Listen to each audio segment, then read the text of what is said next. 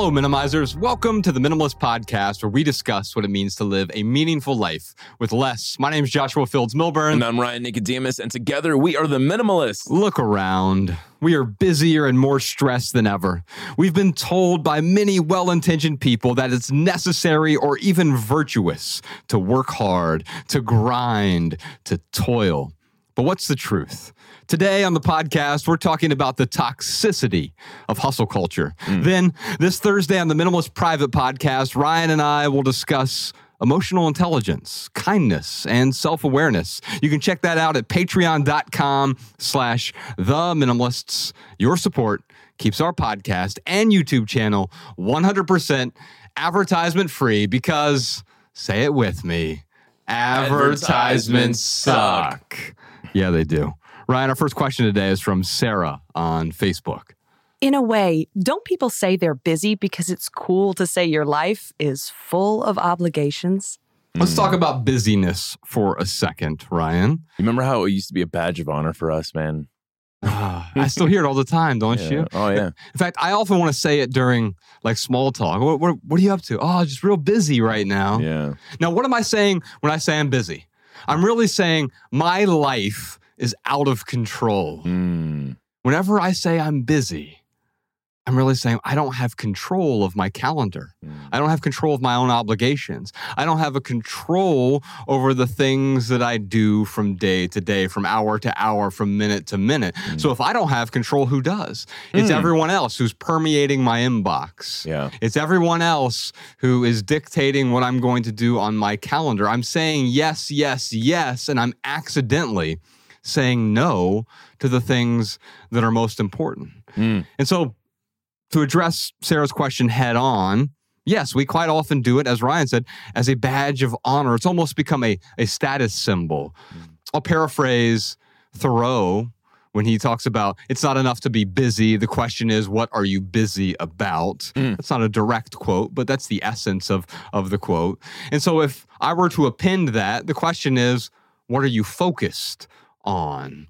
And right now, we're so busy because we're not very focused on the things that matter to us. Mm. It's very easy for us to just browse social media, get on TikTok or Instagram or incessantly check my email over and over and over, responding to everyone else's emergency, pretending as though just because something's urgent to, to Jordan or Johnny jump up on the street, it has to be urgent to me. Yeah. And it's really stressing us out. Mm. I've got this article here, Ryan, called The Toxicity of Hustle Culture. The grind must stop.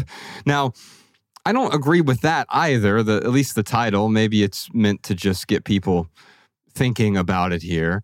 But I guess the question is like, what are you hustling for? Mm. We were supposed to have Gary Vee on the podcast today. and I was really looking forward to that. But unfortunately, he's too busy to be here today. Yeah.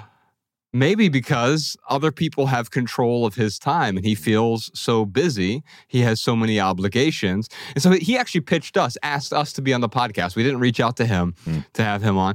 And I, I first I said no because it just didn't make a whole lot of sense. If if there's anyone I disagree with more, I can't think of that person with respect to being busy and hustling and grinding. It's not that I disagree with that for him.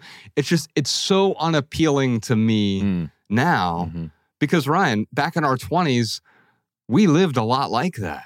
Yeah. 80 Yeah. hours a week. Yeah.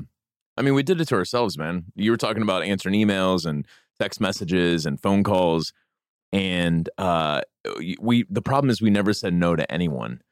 And that creates a very busy life. Yes. Um so yeah, I, I you know, th- that whole that whole attitude of GTD, get things done. Right. I mean, that's that's what we were living in. And yeah, you're right. Like being busy was this badge of honor. It was to the point of, you know, we would belittle our employees if they weren't busy enough, or heaven forbid, they took all their vacation.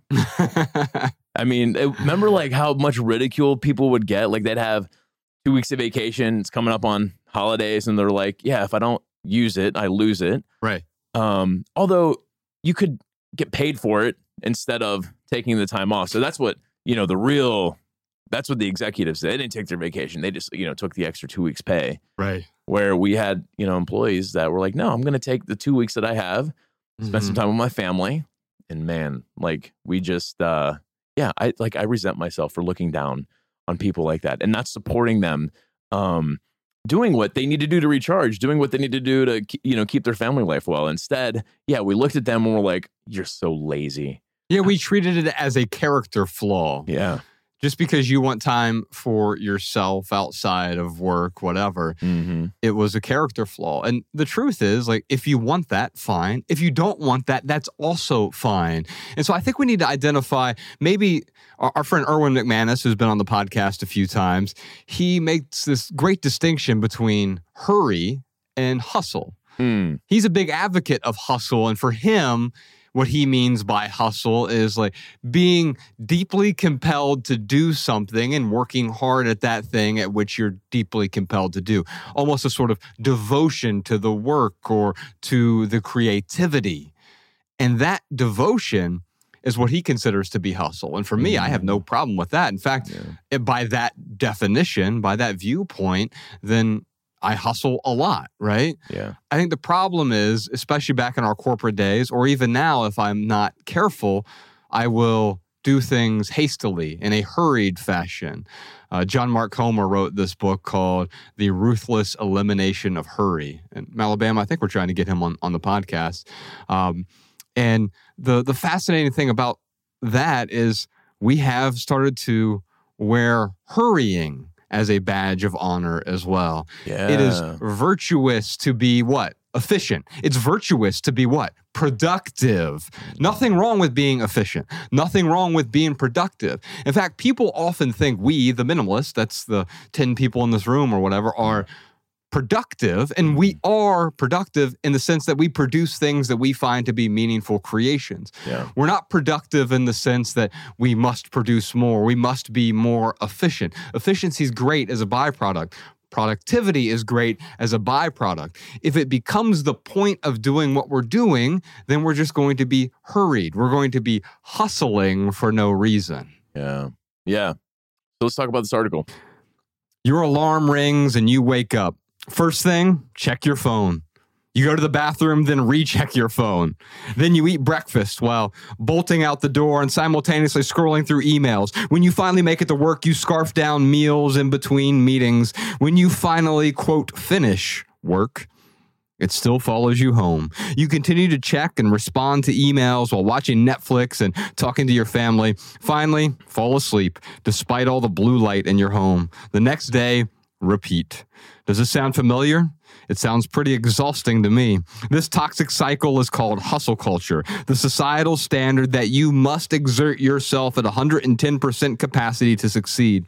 Hustle culture is the collective drive to work harder, faster, stronger every single day. Hustle, hustle culture doesn't take breaks. Hustle culture doesn't sleep. Hustle culture works day in and day out, pushing to maximize all 1,440 minutes in every day.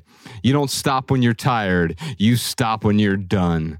And throughout all of this, you must embrace the facade that you absolutely love what you do, no matter the pain it may cause. Hmm. The unfortunate thing about this, Ryan, is you can often love doing something, as the, that's the vernacular they're using. I would just say you enjoy something. You you enjoy creating. Maybe you enjoy writing.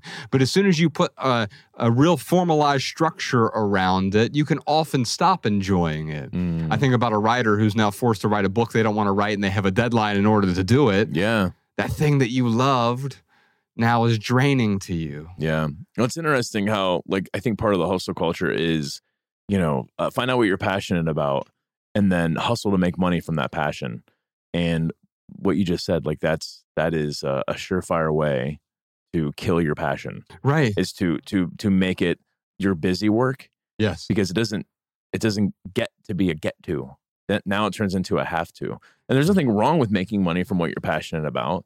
Like, don't get me wrong, but you know, I, I have, uh, I got a you know a friend who called me the other day. He's like, "Oh, I got this really good idea for uh for a blog, and here's what I'm doing, and you know, I know that you guys have a blog, and uh, uh talk to me about monetizing it."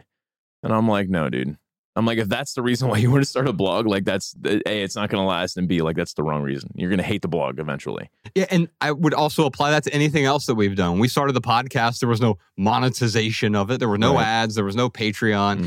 Mhm. When we started touring, we lost tons of money touring Yeah, because all the events were free and we would just show up.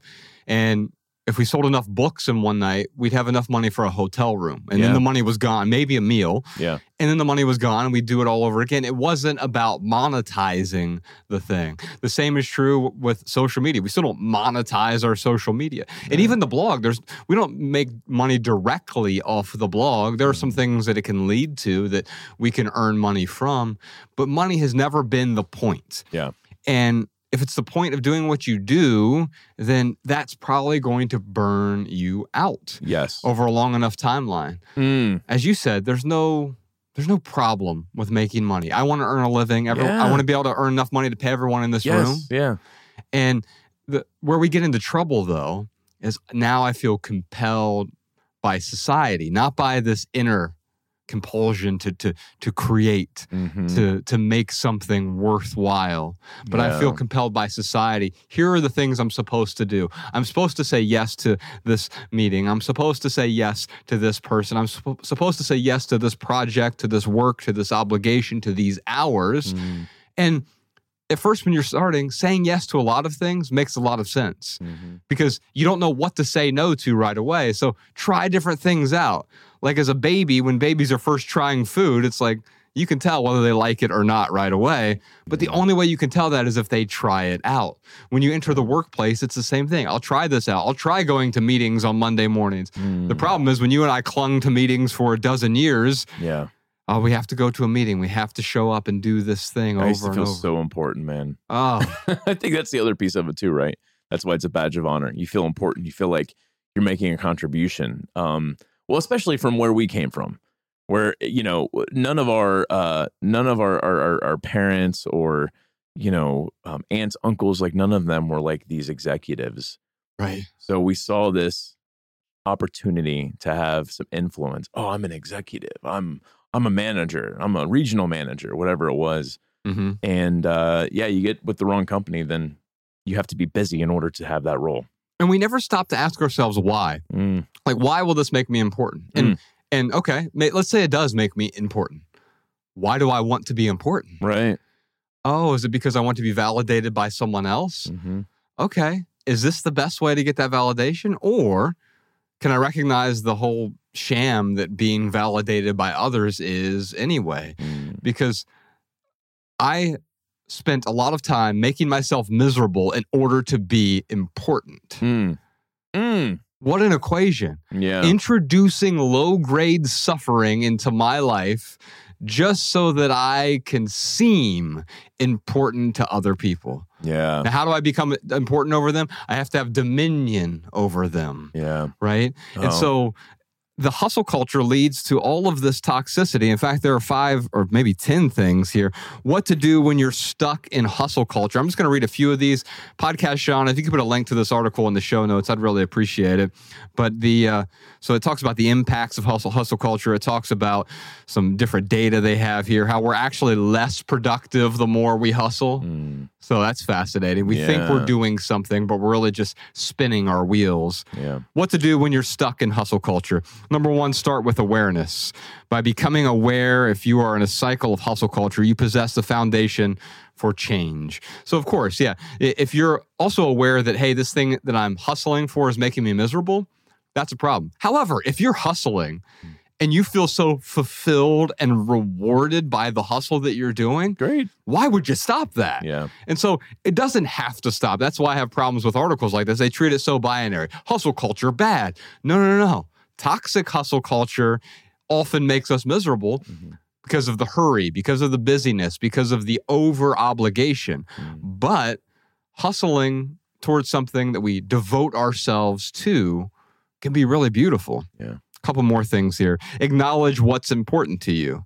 So, of course, that's what we're talking about here. If you're hustling towards something that is actually important to you, not, oh, I'm going to be important, but Mm. what is actually important to me, Yeah. man, that's really helpful. It makes me think about, um, yeah, when I was just kind of going over what was important to me after that packing party, where I was listing out like, oh man, here are the things that are important to me, and that was the the first step to actually creating um, some different behavior in myself because I realized that hardly any of my actions actually aligned with what was important to me. No wonder you were so discontented, right? Yeah, yeah. Because well, and we're next week we're talking with Ian Cron. We actually recorded this yesterday, but we had a podcast episode with Ian Cron, and uh, he wrote sort of two definitive books on the Enneagram, on personality tests and identity. So the episode next week is about identity clutter. Mhm. And one of the things that you talk about in depth there, I'll just touch on it briefly, is no wonder we're so miserable because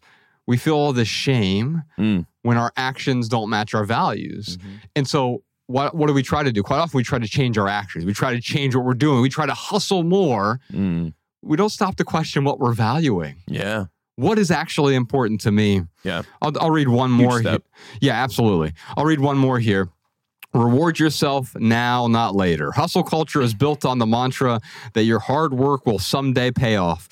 Break this cycle by creating boundaries in your schedule and reward yourself with practices that will build your resilience and prevent future burnout. I think that's one of the things that people run into the burnout side of things, right? Mhm. I feel like I'm not getting any fuel from this. I've burnt all of my fuel by hustling, hustling, hustling. What am I really getting from this? Yeah. I'm working 70, 80, 100 hours a week. Our friend Colin Wright, when he first stumbled into minimalism, it's because he was working 100 to 120 hours a week Mm. with his own design studio. And he realized, like, this is not sustainable. Dude, leads to burnout. And I kind of want to go into burnout, but I know we have a question about burnout, so I will save it. Well, let's move on to Amanda's question. Or if you have a question for us, by the way, or a minimalism tip, give us a call 406 219 7839 or email a voice memo to podcast at theminimalists.com. Amanda in Seattle, Washington has a question for us. when um, you recognize that you know hustling is leading you to a burnout what is the advice on how to approach that with your employer um, i've seen a lot of people that just end up hitting that burnout and they end up taking a lot of time off on fmla or you know how do you approach that with your employer before that point? and what's your advice on where to go from there All right, so let's let's talk about burnout and uh, what leads to burnout. What what happens is you say yes to as many things as possible, Right. and maybe it feels really good to fulfill all these needs to help people to contribute whatever it is, whatever need it's fulfilling because it's fulfilling something. Right. Um, the problem is is that eventually you you like look at your schedule, you look at your life, and, and you're like, oh my god, what have I done? Hmm. how how has it got to this point now here's the problem with burnout if you're already burnt out that's you're in this situation where you think it needs to be binary. Either i continue to burn out or i quit my job.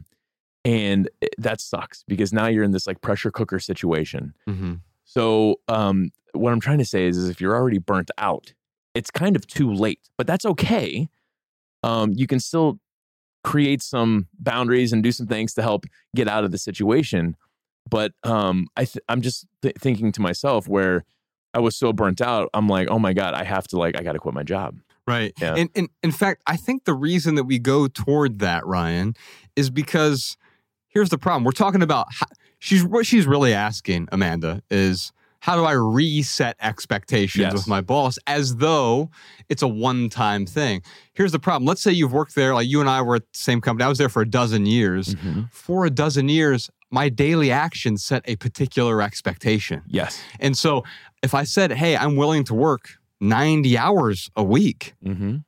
then that was the expectation I was setting. And not only was I setting that expectation once, I was setting it every day. I was setting that expectation when I was responding to emails Mm. at 2 a.m. or whatever it was, right? Like whenever I was constantly working, hey, I'm my expectation was I'm willing to outwork everyone else.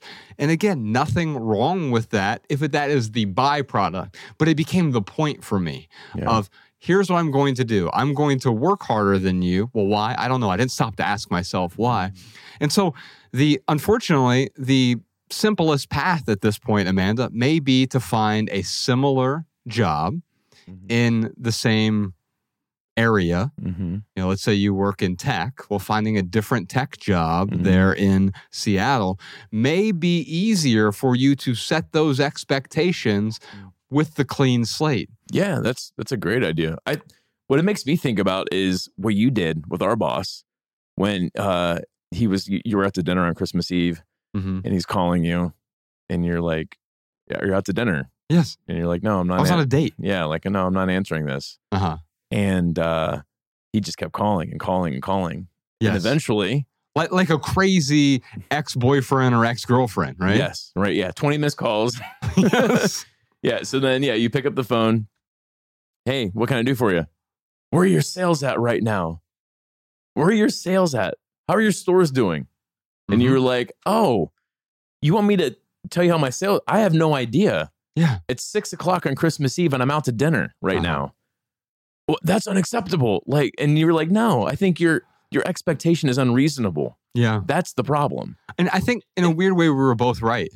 I, yeah, It, yeah, it was unacceptable in that culture. it was. And, and so here's the weird thing about so I did reset an expectation with him. Hey, I'm not going to answer your phone calls anymore after 5 p.m. and why did why were you able to set that expectation? Well, two reasons. One is because I added so much value that um, I I was able to dictate some terms, right? Mm-hmm. Because I had some freedom there. Now, here's here's the honest answer though. The dynamic of my work changed significantly after that.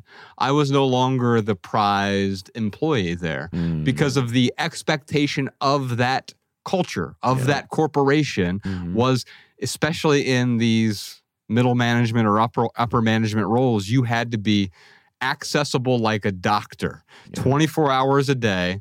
Except we weren't saving anyone's lives. I couldn't even save my own life. Mm. My own life was in shambles, but I was supposed to be on call like a doctor. And so you're right. I was able to reset an expectation that gave me a longer runway, but ultimately, that expectation resetting didn't change their expectations long term. And so I Yeah. did have to find an exit. And that's what I would say to Amanda don't jump up and quit. But if the expectations of the culture, you're not going to change the culture of a company. True. You can, however, find a company with a culture that aligns with your values. Go back and listen to our episode that we did with Ken Coleman recently. He had a new book come out. Uh, it was a recent episode. We'll put a link to it in the show notes. But Amanda, I'd love to send you a couple tickets to our Love People Use Things tour event. Ryan and I are in the middle of this tour. It's 20 different cities all over the US and Canada. We have 11 cities left. We'll be in New York and Boston and DC. We'll be in Chicago and Toronto and Minneapolis and Columbus. We'll be in Vancouver and Los Angeles and Seattle and San Francisco. You can find tickets at theminimalists.com slash tour. If you can't make it to any of those events, though, we're posting all 20 over on Patreon, patreon.com mm. slash the minimalist. You can watch or listen to all 20 of those events. But Amanda, you don't have to worry about that. We're going to send you a couple tickets to the upcoming Seattle event, which is taking place, I think, next month. All right. man, technically it's an international tour, man. because of Canada? Yeah, and if she wanted, she could go to Vancouver. it's just a little bit north. That's right. Come Uh, on up. The, But- the, the one thing I do want to say here, though, is like when you're resetting these expectations, when you're telling someone no, it's not just looking at them and saying no. Like it's really helping them understand why you're saying no. And you do that by helping them understand what you're saying yes for. Yes. I- instead of saying no, no, no, it's like the same thing we talk about with Christmas gifts. Yeah. It's not about no, no, no, don't give me Christmas gifts, bah humbug. You don't want to be bah humbug at work either. Mhm. You can say yes. In fact, I do this with my daughter all the time. Uh, can we go eat at Tatsu Ramen? It's her favorite restaurant. Yes, we can do that next week if you behave yourself between now and then. So I'm not saying no, we're not going there tonight because it's effectively the same answer, but I'm saying yes to some future. Uh, future expectation, future desire for her, and you can do the same thing here. You can reposition it. You can you can reframe it in a way where we're saying yes to Mhm. the things that are truly important, and that might mean you have to say no to some of the busy work, some of the hurry that's going on in your life right now. Hey, Alabama, can we check in with the Patreon live stream? Do we have any comments right now? We have a lot of listeners that are tuning in from the UK, Sweden, Australia, Czech Republic, Denmark, and so much more. Oh wow. Well, we have, uh, you know, we have no tour stops over there right now. There are quite a few travel restrictions. Yeah. But um, we hope to see you as soon as uh, as soon as we're able to get to the other side of this. Ryan, what time is it? You know what time it is? It's time for the lightning round where we answer your text messages. You can text your questions, your comments to 937 202 4654. You nailed it. Nailed it. Those those texts actually go to both of our phones. This weekend, I uh, hopped on Ryan. I probably spent I spent I don't know, on Friday, four or five hours responding to maybe 500 different text messages. Mm. Sometimes I'll just I'll just go in and answer real quickly, or uh, yeah, they'll ask a question. I'm like, we just did a video about this. How come they haven't seen it? Of course they haven't seen it. So Yeah. I'll just send them a link to the video, or they'll ask some long question or short question. I'll just send them some sort of pithy response. So uh, Yeah. we don't answer every question. We do answer occasionally some here on the show. So during the lightning round, this is where Ryan and I do our best to answer questions with a short, shareable, less than 140 character response. We put the text to these minimal maxims in the show notes so you can copy and share our pithy answers on social media if you like. And now you can find all of our minimal maxims in one place, minimalmaxims.com. Todd has a question for us. I made the hard decision of giving up my career after 16 years because the stress was killing me. How do I get past the pressure to go after another traditional career, a big house, a nice car?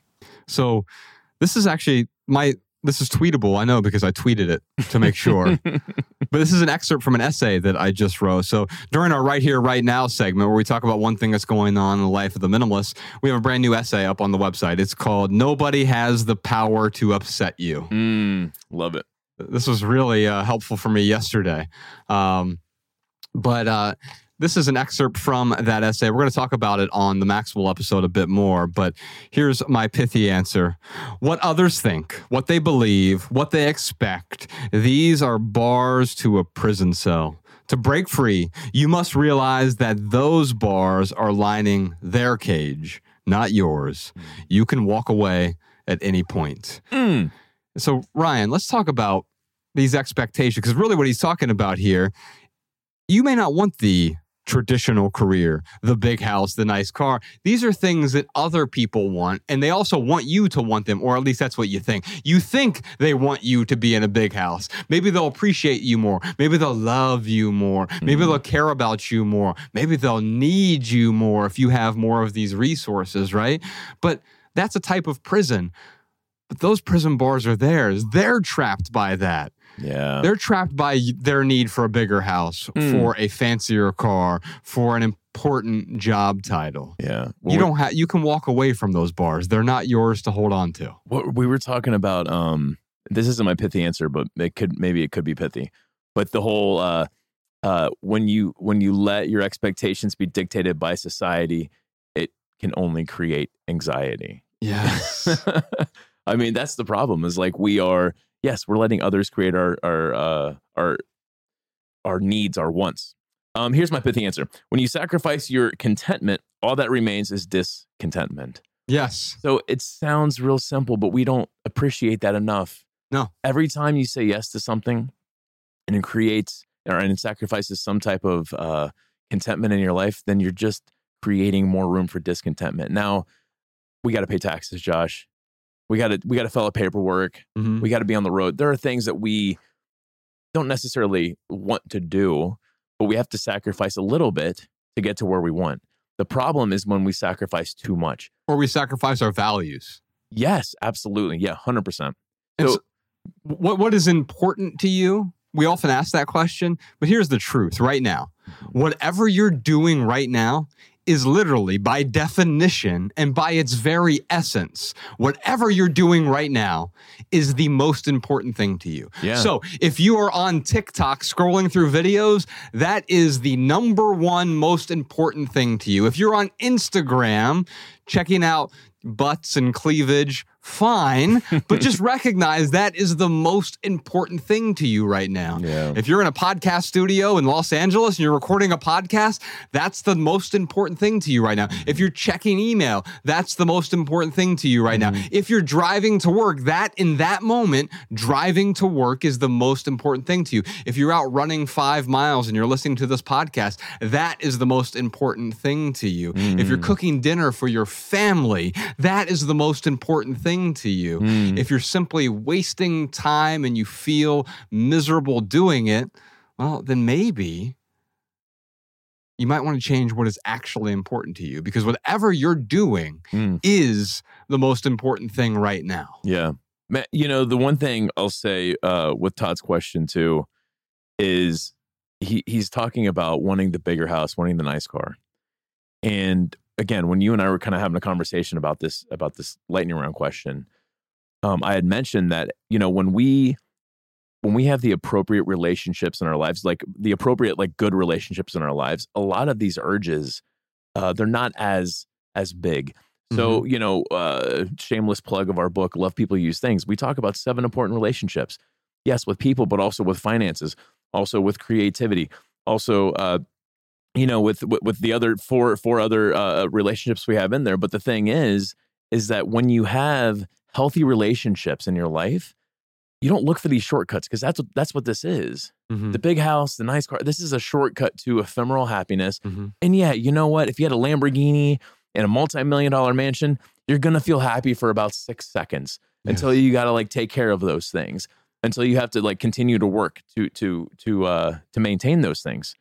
So Todd, I would just really encourage you to really focus on those re- important relationships in your life, making sure that those are healthy, and then maybe look at these desires. Because I still, you know, I'll drive in LA, man. There's just, there's like millions and millions of dollars everywhere, right? Yes. So like I'll drive past the mansion. And for a split second, you know, Mariah will be in the car with me and I'll be like, that's a really cool house. That's a nice looking house. Man, wouldn't it be cool to own something like that? Uh-huh. But then, you know, I, and we can kind of talk about it and, and, you know, like daydream about like, oh, well, in order to afford that, we'd have to like win the lottery or something. But then I can quickly dismiss it and say, like, do I really want that? Like, no, I don't want all that extra space. What's the cost of that thing? Yeah, there's so much more cost than the monetary cost of it. And it's very easy for me to ignore that. And I think that has to do with my theory is is because I have a good relationship with Mariah. I have a good relationship with you. I have a good relationship with everyone else who works for us. I have a, a good relationship with my finances and, and everything. So I'm not looking for the shortcuts. And Todd, I would just posit that maybe there's some other things you could focus on first before looking for the shortcuts. Here's a concise way to look at that because I think you're spot on. You have a wonderful relationship, a healthy relationship with enough. what Mm, is yeah. enough? And you mm. can see those things and you can appreciate them. Oh, wouldn't it be cool to have that house or that Lamborghini or whatever? Mm. But you recognize I already have enough. Eh, and that might be too much for a whole host of reasons. It's a too much money, too much insurance, too much taking care of the thing, mm-hmm. too much worrying about the thing, all of these additional costs. And I think this is the difference between a want and a desire. Yeah. A want is like, oh yeah, I really want to buy that new Range Rover. Wouldn't it be nice to have that? A want to some, oh, that'd kind of be nice to have without me really thinking about the depths of the discontent it might cause. Yeah. A desire, however, a desire means I'm willing to somewhat sacrifice for that. Mhm. I am feel so compelled that I'm willing to devote myself to that. And that, that has nothing to do with a car. Yeah. You can't be, it's almost impossible to be passionate about buying a Lamborghini. You might get to get excited about it, Yeah. but passion, the root of passion means to suffer. So if you're willing to suffer for something that you can devote yourself to, then you deeply desire it. Mm. If it just be nice to have, that's just a want. yeah. And you can let go of the want and instead pursue something that is worth suffering for. Yeah, and I want to be clear. Like, there's nothing wrong with having a nice house. There's nothing wrong with having a nice car. The problem is when it costs you your peace. That is, and that's where Todd's at. He's like, oh, my, I still want to give up my peace for this, and that's that's Mhm. what we're we're really suggesting you look at. You know, this is parable in the Bible that I've, has never made sense to me. Jesus talks about this man who wanted a pearl. He wanted it so badly, and he he like he was on the hunt for this pearl, and eventually he found one and he dropped everything for it, gave up everything for it. And he was so happy he had this pearl. And the parable is like, well, seek God like that. But the, I don't understand the parable with the pearl because it seems so silly to give up everything for one little pearl. Have you heard of this parable at all? It reminds me of a Sufi parable that's it's fairly similar, Hmm. but it's um where this guy runs into this mystic and and he goes, I just you you the mystic had this beautiful like the largest diamond in the world. I'm gonna butcher the parable. You'll get the the point of and he he goes, Oh, I would do anything to get the that it's the most beautiful diamond in the world. My life would be so much better with it. And the mystic just hands it over to him and says, Here you go. Hmm. And then so he has it. And now he's like, oh, why don't I feel any better? And a day goes by, a week goes by, a month goes by. And he goes back to the mystic. And he goes, if I give this back to you, will you show me how you can just give it away so easily? and so the willingness to let go Yeah. is really what he was searching for. He was searching for the contentment. Mm. He was searching for knowing he already had enough and he didn't need the biggest diamond in the world or anything else leading up to it Yeah. because that mystic already had enough. Oh man, there's something there with like letting go of the desire. And yeah, it's it's like um you don't have to wait to find the pearl or the diamond to to have the willingness to let go. Like you can skip the difficult part That's right. and just focus on letting go. You know, a lot of times like we, we have conversations like this and people will um kind of look at it like, well, this is selfish. You don't, you know, you don't want to just tell people no all the time and you know, you, you don't want to um you know, just put your own needs first. Sure. And if you're only if you're putting only your needs first, then yes, like that's a problem. But when it comes to your peace and contentment, it's it's totally appropriate to set some boundaries and to set some expectations. And I feel like sometimes people are afraid of coming off as selfish. hmm But really, when you are putting your when you're putting your peace first and you're asking people around you to help with that, um, that uh, in a way, it's I think it's selfless actually.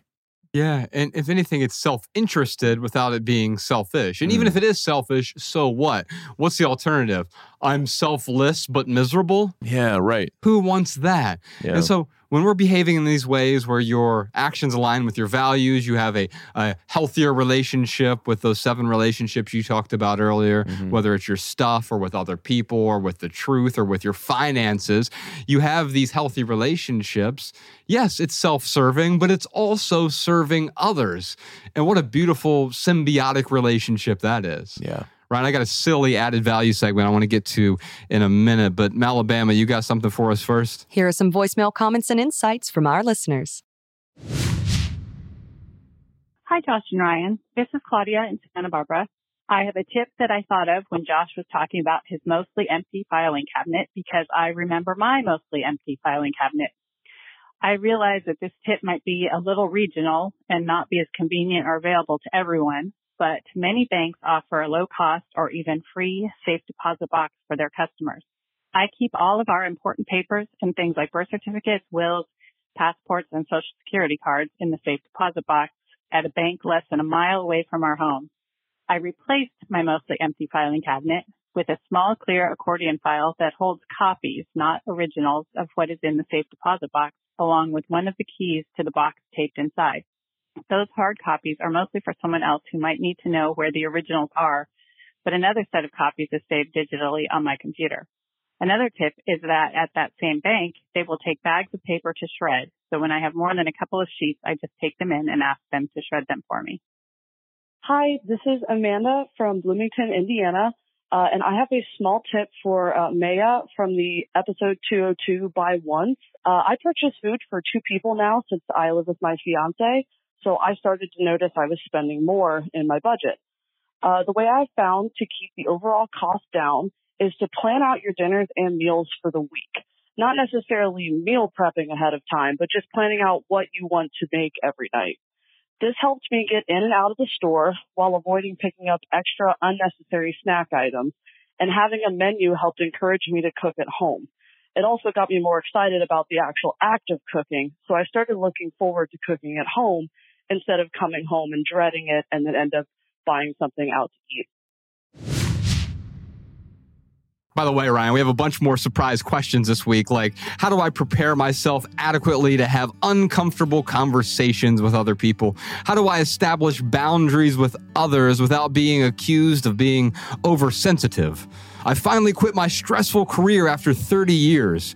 How do I figure out what my next move is? Plus, a million more questions for the Minimalists. And if you want to hear all that, check out the Minimalist private podcast this week. Visit patreon.com slash the minimalists to subscribe and get your personal link so that our private podcast plays in your favorite podcast app. You'll also gain immediate access to hundreds of hours of private archives, recordings of live events, exclusive home tours, and our private community of thousands of open-minded minimizers like you. You can follow the Minimalists on TikTok, Instagram, Facebook, and Twitter at The Minimalists. If you want our podcast show notes in your inbox, sign up for our email list at theminimalists.com. On behalf of Ryan Nicodemus, Podcast Sean, Alabama, Jordan No More, Social Jess, Danny Unknown, Emma the Immigrant. Oh, we have Jacob in here from Booklight as well. I'm Joshua Fields Millburn, reminding you to love people and use things because the opposite never works. Thanks for listening, y'all. We'll see you next time. Every little thing you think that you need. Every little thing you think that you need. Every little thing that's just feeding your greed. Oh, I bet that you'd be fine without it.